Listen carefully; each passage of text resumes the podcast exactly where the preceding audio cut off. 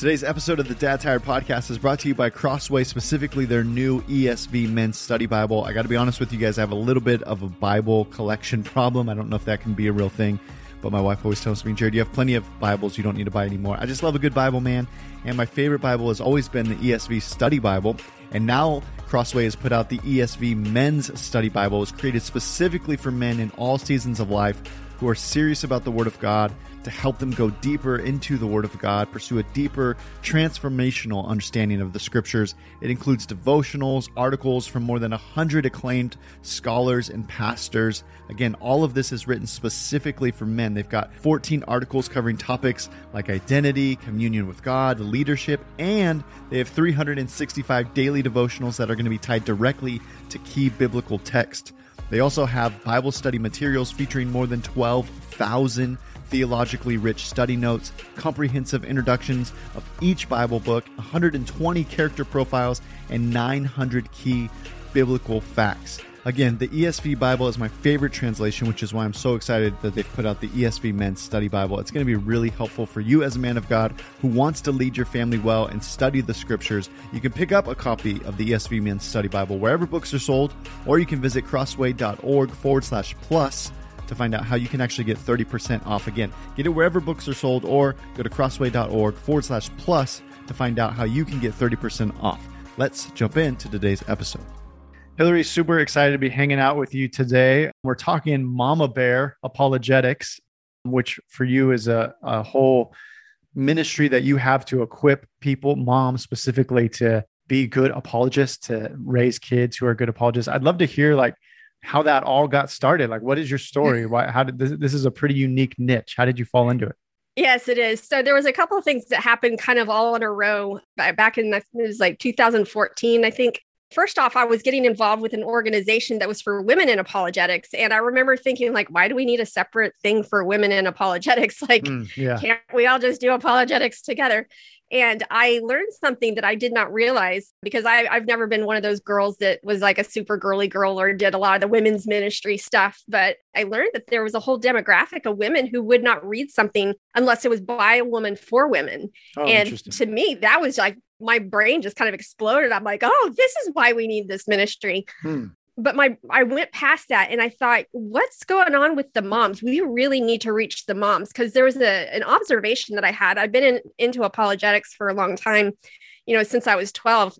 And I noticed that whenever we had conferences come through the church, and this was just any church, any that I went to, one like one specific church, anytime we had a conference come through, there was always childcare provided unless it was an apologetics conference. And then for some reason, none of the apologetics conferences had childcare. Mm. It, it just drove me nuts because it, it's kind of weird that it drove me nuts because I actually don't have kids. But it's one of those things where I was just seeing more and more that moms are the ones that the kids go to for all their questions first. Like, dad becomes more important maybe in the late teens and for politics but for hmm. younger mm. kids it doesn't matter what what the dad knows sometimes that kid wants mommy yeah. and so moms were getting the spiritual questions first i was like we need to be equipping these moms they, they are the apologists that are in every household and along with the dad so i think it was it was more like it wasn't like the mom was more important than the father but to me that was an unreached demographic because i yeah. saw the fathers and the men going to apologetics conferences and kind of getting all these tools and equipping for themselves, but maybe not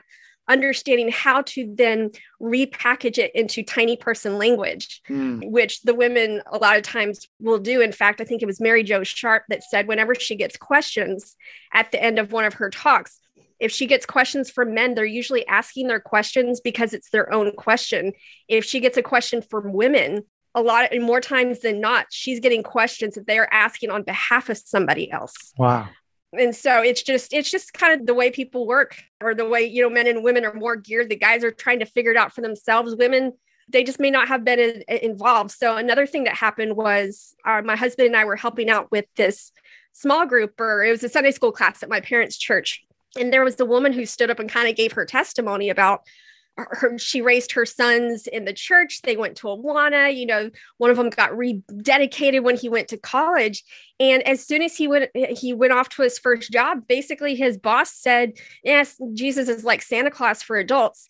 And that was mm. it for him. All of a sudden, it's like there was this paradigm shift somehow for him. Wow. And he completely walked away from the faith. And so she was telling about what she was having to do that every time he came home to visit, she would say, What are your questions? And so then, you know, he would tell her her, her big questions and she would go and study. She would study philosophy, she'd study apologetics, she'd study history, she'd study art, whatever she had to study, hmm. so that next time he came home, they could have this conversation. And she did this for years. And I thought that is an instinct to awaken in the women and the moms out there. It's apologetics, maybe not be something that they would do for their own faith, but when they see their child's faith being threatened in some way, they will do whatever it takes in order to protect their child and in order to engage their child on that. And I thought, that's a mama bear. I think that's what it is. Yeah. That's a mama bear. We need something like mama bear apologetics and so it was just kind of the the birthing from there. I thought the Lord was going to kind of tell me, oh, you know, who am I supposed to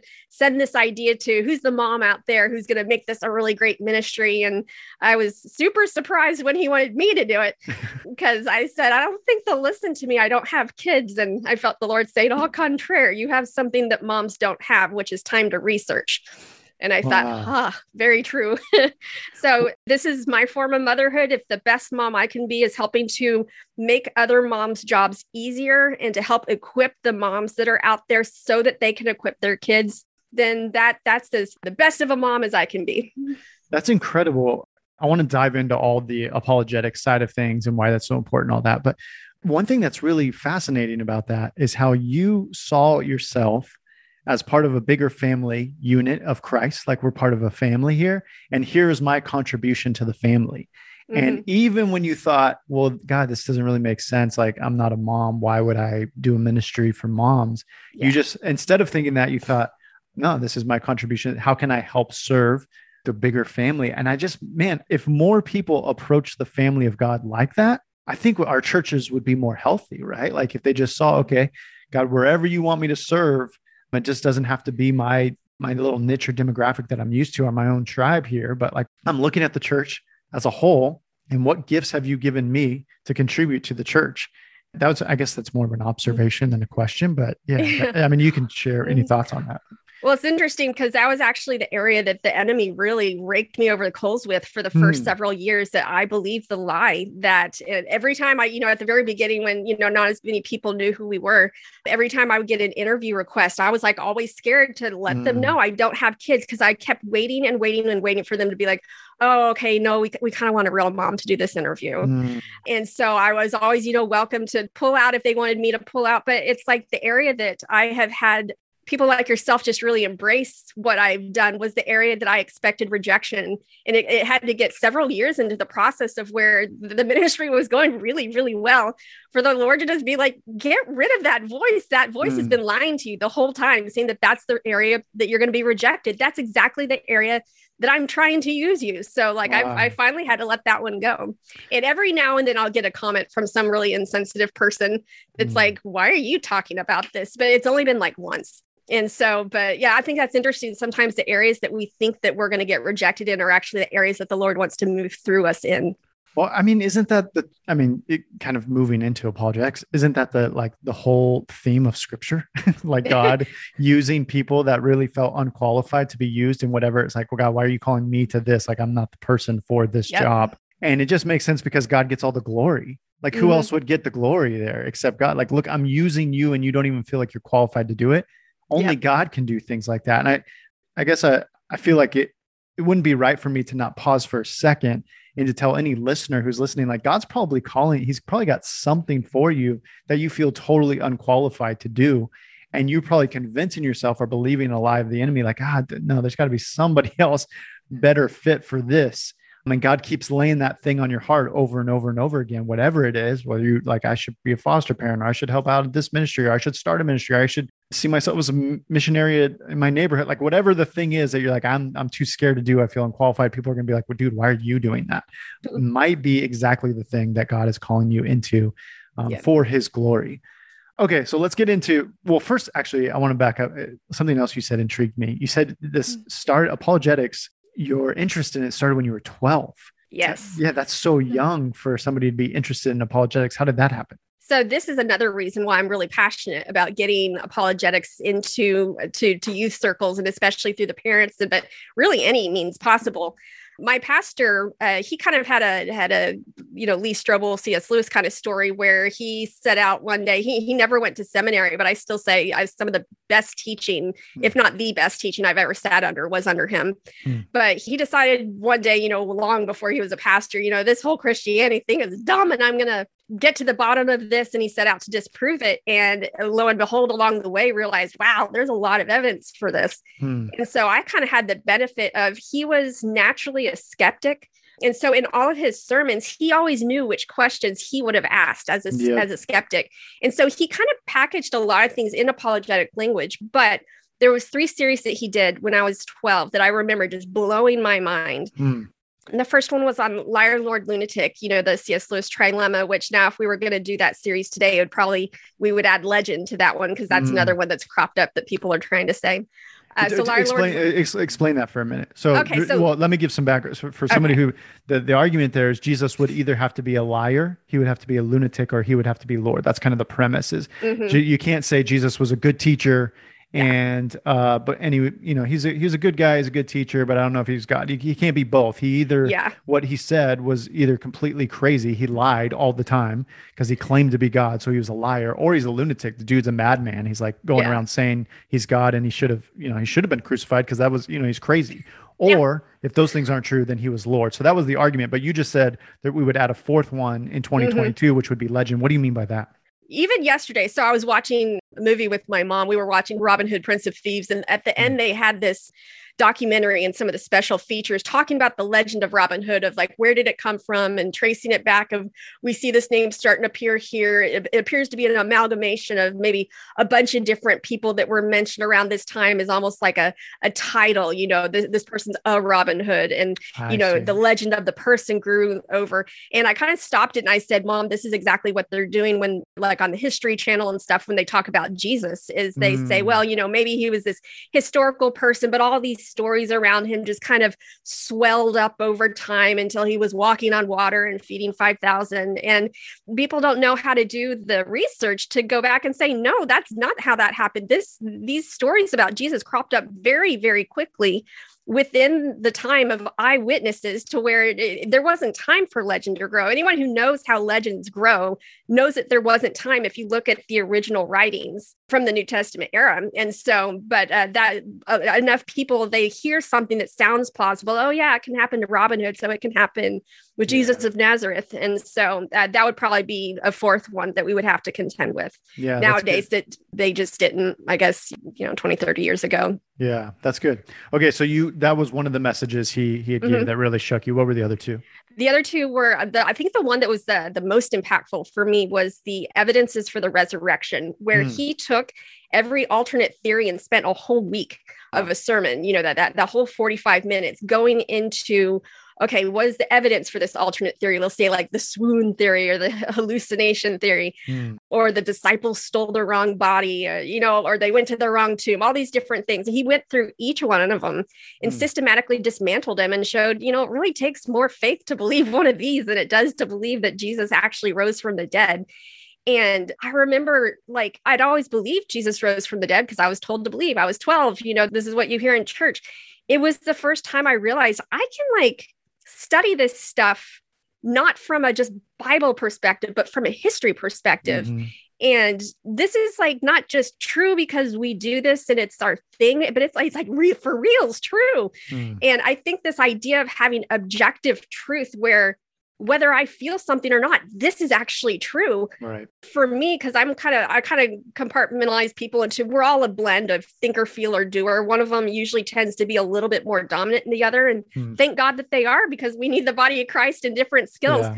But thinker is definitely my top one that if it doesn't make sense here, I have a hard time with anything else. And so it gave me a way to worship the Lord with my mind and so we had mm. that one. And then we had the reliability of the New Testament documents to show how much evidence there was that these scriptures were reliably transmitted through time. When I saw that the scriptures were reliably transmitted through time, I can have faith that this is what was actually written. I can have faith that, you know what, it's going to take a miracle of some sort. I went back and I looked at my grad school paper on the evidences for the resurrection. And the thing I kept coming back to is whether you're talking about a miraculous level of stupidity that they can't, you know, nobody was able to find the right tomb or the miraculous nature of Christ's resurrection, you're left with a miracle. So let's pick the miracle that makes the most sense. Yeah, that's good. Um, yeah. So I'll just say that my life has not been easy since being a Christian. I've had mainly my health. I've had a lot of health problems. Mm. I've had mm. cancer. Mm. I had a mm. life altering surgery this last year. My sisters passed from cancer. My mom had cancer. She's still with us, but um, suffered from anxiety and depression, lots of different things. Mm. There was so many times that I could walk away from the faith, but because my faith was grounded in something that had nothing to do with my feelings, had nothing to do mm. with my mm. circumstances, had nothing to do with how well this life here was going because my faith was grounded in something outside of that, objectively true. Yeah. I attribute that as the reason why I never walked away from the faith. And if mm. we can mm. give that to kids, like you can have all these great experiences in the world, but there's a lot of great experiences. What makes this experience yeah. objectively true and worth basically sacrificing nowadays, sacrificing my entire reputation and sometimes at some points my livelihood. Yeah. Why should I sacrifice everything for this experience as opposed to another experience? I couldn't justify it, but I can justify that if I'm sacrificing something in my life for something that's objectively true. Yep, that's so good. And there's going to be the reality is we have for those parents who are listening. Uh, you know, I have four children. One of them, at least, is going to be the more the thinker. They're going to be bent. God's mm-hmm. going to wire them as a thinker. And so for me, you know, uh, God captured my heart at a real young age, and it, and I'm like, I believe, I believe you to be true, God. I, you, I've experienced your goodness in my life, but that won't translate to all my kids that my story of just knowing God to be true is not necessarily going to translate to all my kids, yep. especially for my, and I can already kind of see where some of them are bending. Um, mm-hmm. And for one of my particular, one of my children, I think that they're, they're just going to need like some more. Now you got to give me more than that, Dad. Like, give me some, give me some concrete facts here. Um, all parents fear that kid. Yeah, They're like, yeah, no, no. Yeah, she's like, oh, dude, don't ask these questions. I don't know. I've got to have all the questions, all the answers. yeah. You know, the other thing that popped in my mind as you were sharing about the pastor was if you're setting out to and this this is probably more of me as like a feeler but if you're setting out to prove that god doesn't exist i feel like god's already chasing your heart down like nobody yeah. nobody's trying to prove god doesn't exist unless he's already stirring something in you right like mm-hmm. you know that that's probably more of a feeling assessment than anything well it's but, a good assessment see that's yeah. why we need each other yeah yeah okay well so when when we're thinking of our kids we have a lot of parents who are listening right now who may be thinking like, okay, I've heard of apologetics, and it's like, isn't that just kind of like a segment of like one thing we can study? Like, you know, I study the New Testament, or I study, I do my Bible study, and then like you study apologetics. But like, why is this important for every parent? You talked about it a little bit, but you know, kind of help us break down the mold of just why this is like, it's not just a segment of Christians, but this is like crucial for all of us as believers. Yeah, absolutely. So, like, there's a one verse that it's not exactly talking about in this context, but it's talking about meat sacrifice to idols, and it's talking about uh, Christian freedom. And one of his big things is that every man needs to be fully convinced in his own mind. And I think that the role of apologetics, sometimes people think, oh, well, you know, you're not going to go out there and convert all these skeptics and stuff. And you won't. I mean, most of the time you won't. But if faith is being sure of what we hope for and certain of what we do not see, you know, uh, Hebrews 11, is it 11 or 12? If that's what faith is, then the more sure and the more certain we are actually increases our faith. And we should all want to have more faith. We should all want to be able to know that we can rely on the truth of scripture. But beyond that, I would say we have a lot of things that are going on. There's different vein. Well, let me stop there. There's different veins of apologetics. There's like what I was describing would be kind of more under the evidential apologetics, you've got classical apologetics, which is where you're just looking at does God exist? Does truth exist? And kind of building this case from the ground up. Because in our culture right now, if we have a culture who does not believe that truth exists, who does not believe that sin is real, it's just messiness and we're all just beautiful, hot messes. If we don't have these concepts already in place, then the truth that Jesus, who was God's son, who came to earth to live, die, and rise again to pay for your sins, to appease God's wrath, None of that makes sense. So, this is really all a gospel issue. And what we're having to do is go back and find what has been broken along the lines that someone has rejected on their way to the gospel that basically the gospel message won't make sense until then so i'd say that's that's number one if we care about the gospel we care about apologetics because it, it's essentially a pre-apologetic for a world who thinks that they've already heard who maybe has not heard the, the true story or they don't even have the foundational beliefs in place to accept the gospel. Not to say that God can't override that, but let's be practical. If someone doesn't believe in truth, they might say, "Yeah, sure, I'll become a Christian," not because they think it's true, but because they per- they like you and they want to accept what you're doing. That may not be a saving faith, and for the rest of their life, they may not actually be able to pursue a relationship with God and the God who is because they think they already have. I would say for it being an everyone thing that the stuff that we have going on right now in culture, we don't need to just know what the Bible teaches. It is a good idea to know why God designed us to be the way that we are. I would say that uh, cultural and moral apologetics are a really big one right now because I would say even even 30 years ago, if you had asked someone if they, you know, do you think you're you're perfect? They're like, no. But the prevailing attitude nowadays is is God made you exactly the way He wanted you. You're perfect the way you are. Anything you try to change, including your sin, is just moving you away from the perfection that God created you to be we need to have answers for this because this is slaughtering our kids' faith right now. They are being told you know, in order to love means I need to celebrate everything. In order to um, have justice, I need to do these big movements that don't account for individuals. It, it, it, lumps everybody into the same category and then moves there. Or in order to be tolerant,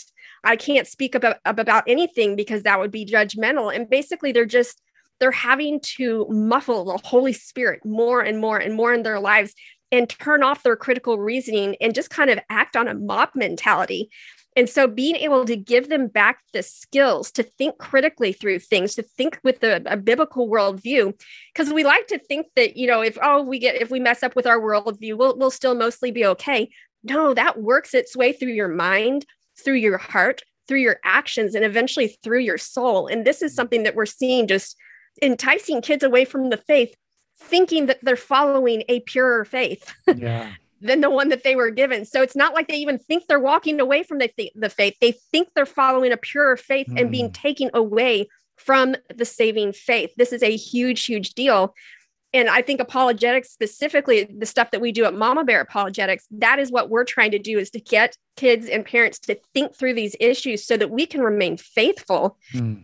um, to scripture while still having a God a biblical and a God defined love, a God defined compassion, a God defined tolerance, God defined unity. It's like even this word unity, I call this linguistic theft. We have all these linguistically thefted words where we've mm. taken this, this word that's a Christian virtue and society has transformed the, the definition of it and then has thrown it back on our kids' face and said, Well, you believe in this. Aren't you supposed to be doing that? Well, it's because they've redefined the word and the kids are sitting yeah. there going, Well, yeah, I, I, I do want to love like Jesus loved. I guess this is what I have to do. Yeah. So I, I would say, in terms of apologetics, from that cultural perspective, if we don't want to be enticed away from the true faith, then that's another reason why we need to be aware of this. Yeah. Wow. That was so, so well said. I love that you said a beautiful hot mess. That's kind of like, you know, we're just all beautiful hot messes. And man, it's such a, I remember when I was growing up, I grew up in California, which was, you know, California is not like thriving uh, metropolis for Christianity, right? Like it's always kind of been the tip of the spear, and it's got its um, pockets. I've lived yeah, in there. yeah, it's got its pockets. But I remember the first time I was in elementary school, and this girl in our class said she didn't believe there was a God, and I was like, "What?" You know, like you just we just all kind of assumed it was kind of mm-hmm. cultural, right? Like we're all just kind of thinking that you know there's a God. Now and I was in elementary school like 10 years ago. So it wasn't that long ago. That's a joke. I, I was, I was like sitting there going, wait. yeah, wait. How old yeah, yeah. but it, it really wasn't that long ago. And now mm-hmm. you would, it would be probably the opposite in most places in the country. Um, yeah. where you, if you were to say, you know, uh, well, I'm a follower of Jesus, most people are gonna be like, ah, oh, interesting, you, you know? Mm-hmm. So you're one of those. Yeah, mm. exactly. exactly. But you said, I love that you said, you know, beautiful hot mess because it's like, well, if our culture is just telling our kids, well, we're all kind of good. Like, what, dude, you're born perfect. Like, you're just be who you are. Be who, yep. you know, just you're born great. Just, you just got to stick with who you are. Be your the, authentic self. If you can discover that self. authentic self, exactly. that is fully who God made you. And that is your highest goal is to find that authentic self. Right. Which then the gospel makes no sense. Why would Mhm. you need a savior for, you know, Yeah. what, like when, why, then Jesus, God just seems cruel. Why did he kill his son for our son? Like, I'm not that bad of a person. You know, I just got to find myself and, you know, my authentic self, as you said. So uh, you're totally right. Like, this is foundational stuff because there's going to be an onslaught that just goes against everything that we believe in we're trying to teach our kids. And if we just think well we want them to be good moral kids who you know love jesus man when you send those kids out into the world if they don't have that kind of foundation and they can they can critically think through those things it's going to be an onslaught. It's going to be like the the son that you described when you have one boss that says do you believe in santa claus still? Mm-hmm. Basically? And everything's going to be torn down Yeah. um, what as it from your perspective, as you kind of look at it, you know, at your church or online, as you kind of look at young parents trying to disciple their kids and shepherd their kids, is there anything that you cringe at or it concerns you a little bit, it makes you wince, like, oh, you probably like that. I would probably do that. I would say that differently, or this is like a, it's a you're changing words, or you're you're off here. So are you talking about like tactics that I'm seeing that are using to, or things that like I see parents doing that I'm like, maybe that's not a good idea, or, Yeah, or like, um, or like resources.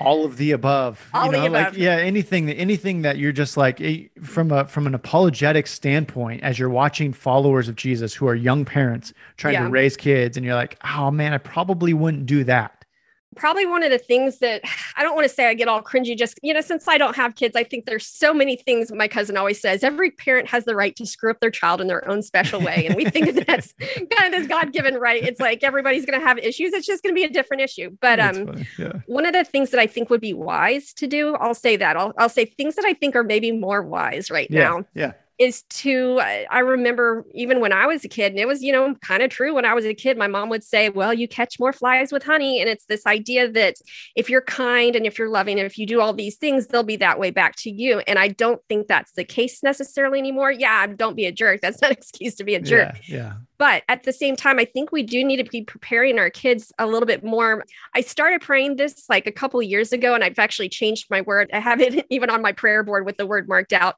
persecution preparation. And I Mm. marked out that word persecution because I don't think that we're there yet. But where we are is hostility press Yeah. preparation yeah that we have to expect that we're going to start having hostility for Yeah. what we believe. When I was a kid, you could be a Bible thumper, you could be a Jesus freak, you could be a goody goody, you know, things that all still kind of had negative connotations that made you uncool. But that is not what our kids are being called today. They are being called hateful, intolerant bigots who, because of their beliefs, are causing people to commit suicide. I am Mm. not kidding when I'm telling you Yeah. that your Christian kids are going to be had these lobbied against them. You are, if you believe in a biblical sexuality, then you are part of the problem. You're the reason why there's a 40% suicide rate among transgender and LGBT teens. And your beliefs have caused so much harm. Why do you keep perpetuating harm in the name of your God? And basically, evil has become good, good has become evil. It's all been redefined. And if our kids aren't expecting this, it is going to be a a wake up i'm not even sure what it's going to be. It's it's going to be a harsh reality that they're going to walk into. So learning how to maintain that uh, allowing people to act how they're going to act and doing uh, like as it talks about in i think first peter as far as it depends on you live at peace with all men. Yeah. And so, how do I conduct myself that as, as far as it depends on me, I am living at peace with people, but I am not taking responsibility Mm. for when they choose to say, no, that's not good enough. Because I think we've had this idea that if we do it good enough, we will be accepted by the world. And while we still had these kind of vestiges of a Judeo Christian ethic, that permeated our culture, which really up until, you know, even when I was in my teens, we still kind of had we don't have that anymore. Culture is not is not our friend anymore. Yeah, culture is not reinforcing any of our judeo-christian values. And so we can't rely on it. And so we will not be friends with the world. And so we need to be expecting it. So that'd be one thing. The second thing i would say and this is just because it's on my mind because i watched the podcast the other day there's a curriculum that's out that i think every parent needs to look at their own curriculum in their sunday schools to see what is actually being taught. Mm. that we have a real let, let me say the word and then i'm going to define it okay we've got a lot of uh, secular humanism being trotted out like it's Christian.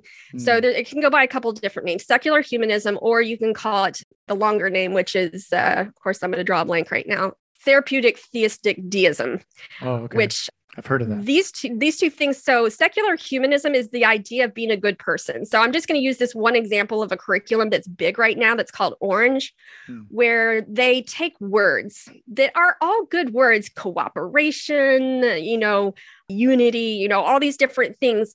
And then they try to take scripture verses that might sort of kind of have something about that and tack it on there. So, for example, the podcast that I saw on this, the word was cooperation.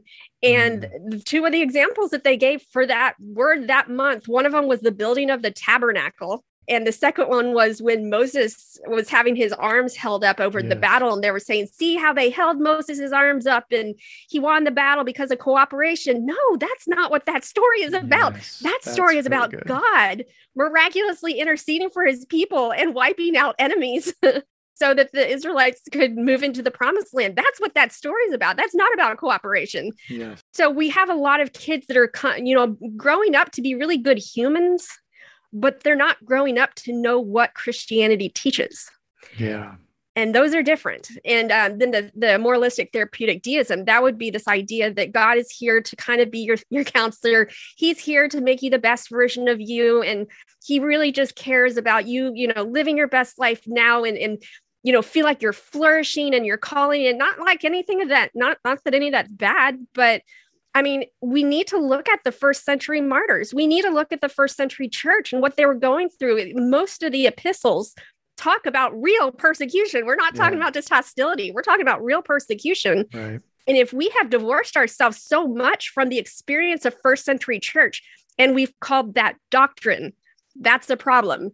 It's one thing to appreciate being in a culture where we're allowed to focus on maybe some of you know was it um, the the hierarchy of needs you know the self actualization you know that's that's a privilege to be able to focus on that.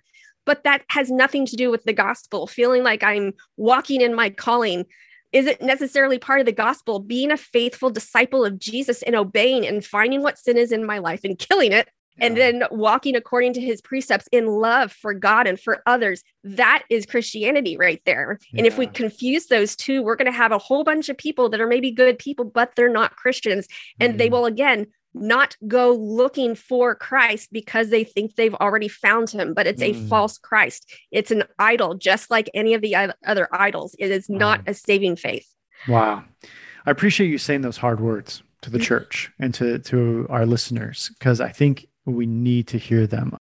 I, I want to encourage you as a listener. You might be hearing this like, oh man, I feel a little uncomfortable and I don't even know why I feel uncomfortable. like I'm, I'm trying to sort through all this and maybe like, does, what is my church? What is my, what is my Sunday school teaching? I, I want to encourage you as a listener. Here's just one really, really easy gauge to just kind of figure out like, is this the church? Is this a church that's preaching the gospel? You should leave on a Sunday morning, on Sunday afternoon, where, whenever your awe of Christ should be magnified every time you walk out. Like, yeah. man, we serve a good God and he's given some radical grace that I don't deserve. And that kind of amazing grace is compelling me to address the sin in my life, to repent, and to try to live a holy life that brings others to him for his glory. That we should leave in awe of Christ every time. If we leave with messages like, man, we need to be more cooperative with each other. you might it's it's it's Christianity with some just Jesus principles sprinkled in. Yeah. And the reason why I think it's important, what we're not trying to do is just say, well, I'm right. My version of Christianity is right and your version of Christianity is wrong. We just want to keep dividing. That is not the point. And I think the point that, and I don't want to speak, I don't want to put words in your mouth, Hillary, but you know, I think one of the point, it, what I imagine it being like is a, like a Navy SEAL instructor who was putting those young kids through some really, or not always young kids, but putting those men through some really, really hard things. And if you look through the outside, you're like, man, why are you being so mean? Why are you why, like why are you making them do that? It's just mean. It's not nice. And they're doing it because they know you're about to be put into a situation that it's going to be life or death. Yep. And so what feels kind of mean or uncomfortable or hard right now is actually for your good. We got to say some hard things to the church sometimes and it feels hard and it, and it, and you're like, well, that feels kind of mean. Like, shouldn't we just learn cooperation too? We're saying it because yes, we should also we, learn cooperation. absolutely, but. but you're about to be sent into a world that wants to destroy you and mm-hmm. destroy your family. It is against the things that God is calling you to as a follower of Him. And it's going to mean you're picking a narrow road that most people will choose to not want to go down. And so you just got to hear some hard things on a podcast because reality is when you turn it off, the world's going to bombard you and your family to try to take over.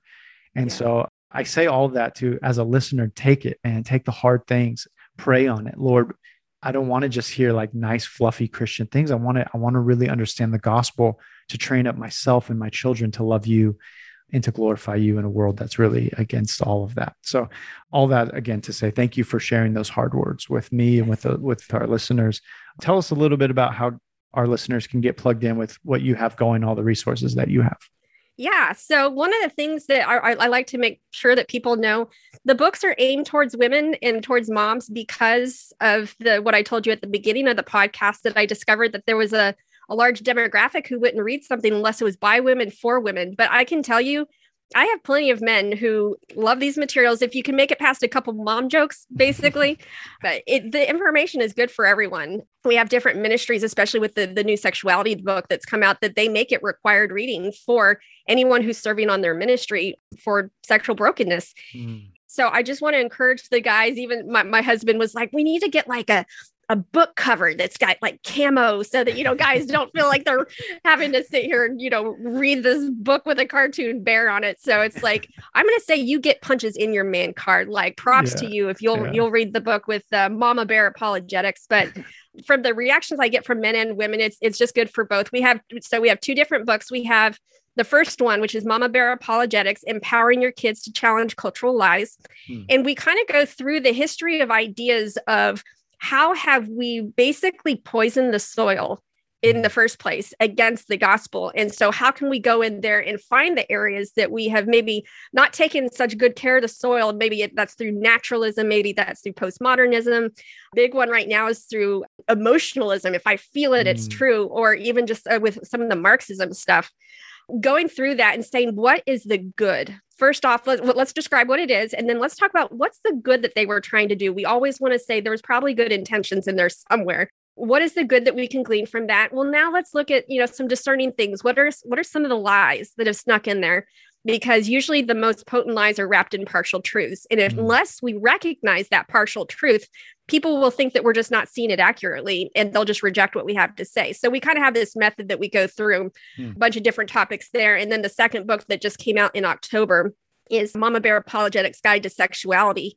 And that book is different in the sense that we we do a very robust, it kind of teeters back and forth between academic information, but very, very lay accessible, fun, casual language, shall we say, that's an easy read of really going through the theology of, of, of sex. And then going into part two is what the heck are our kids being taught in school? Yeah. Because uh, a lot of parents have had a huge wake up call with that one, especially with COVID. And then the third section, maybe some of the things that people have talked about before with the pornography, the same sex attraction, the transgenderism but mine takes it from a little bit more of a scientific perspective mm. because I, that's my background. I, I'm, I my master's in biology, so just mm. kind of looking at what are some of the topics what's a different way that i haven't seen as many people talk about it and try to combine that so it's a very good condensed volume but i would recommend both of those resources the first book has a study guide the second book has a discipleship workbook which is a study guide hmm. plus activities that you can do with your kids oh cool um, that will be coming out in november we have our blog